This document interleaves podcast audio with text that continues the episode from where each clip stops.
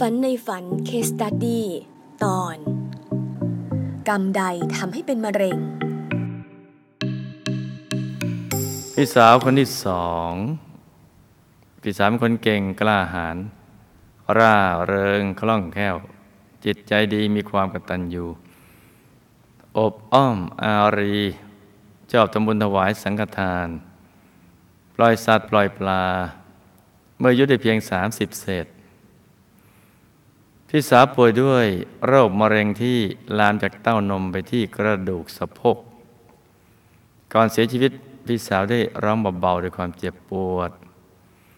ญาติๆก็ช่วยกันสวดมนต์ที่ข้างหู แล้วบอกให้พี่สาวจับพระพุทธรูปองค์ใหญ่สีทองไว้ดูเหมือนกับว่าพี่สาวจะได้สติมีเครื่องยึดเหนี่ยวจิตใจ ต่อมาพี่สาวก็หยุดร้องหยุดกระสับกระส่ายจนกระทั่งเสียชีวิตในวันเมื่อจับพระพุทธรูป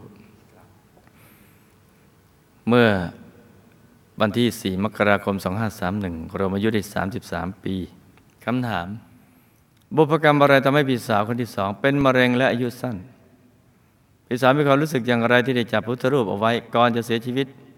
ขณะนี้พี่สาวอยู่ที่ไหนเป็นอย่างไรบ้าง หลับตาฝันเป็นโตเป็นตาตื่นขึ้นมา แล้วก็นำมาเล่าให้ฟังเป็นนิยายปรัมปราจ้า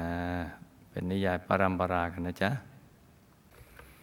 พี่สาวเป็นมะเร็งและอายุสั้นเพราะกำเนิดอดีตตอนเป็นผู้ชายเจ้าชู้มาก แต่ทุบซ้อมภรรยาไม่อยู่คราวหนึ่งได้มีปากเสียงกับภรรยา จนบันดาลโทสะทุบซ้อมภรรยาจนตายโดยไม่มีเจตนา โดยบากกรรมนี้จึงทำให้มาเกิดเป็นผู้หญิง เป็นมะเร็งที่เต้านม แล้วลามมาที่ตะโพกเพราะเอาเท้ากระทืบภรรยาจนตายคาเท้า ก่อนเสียชีวิตพี่สาวจับพระพุทธรูปทำให้มีพระรัตนตรัยนะเป็นที่พึ่ง นึกถึงพระพุทธเจ้าเจิตพองใส บุญที่เคยทำเอาไว้จึงได้ช่องหล่อเลี้ยง ตายแบบหลับแล้วตื่นขึ้นเป็นเทพธิดา มีวิมานทองชั้นดาวดึงเฟสสาม ได้รับบุญที่อุทิศไปให้มีสภาพที่ดีขึ้น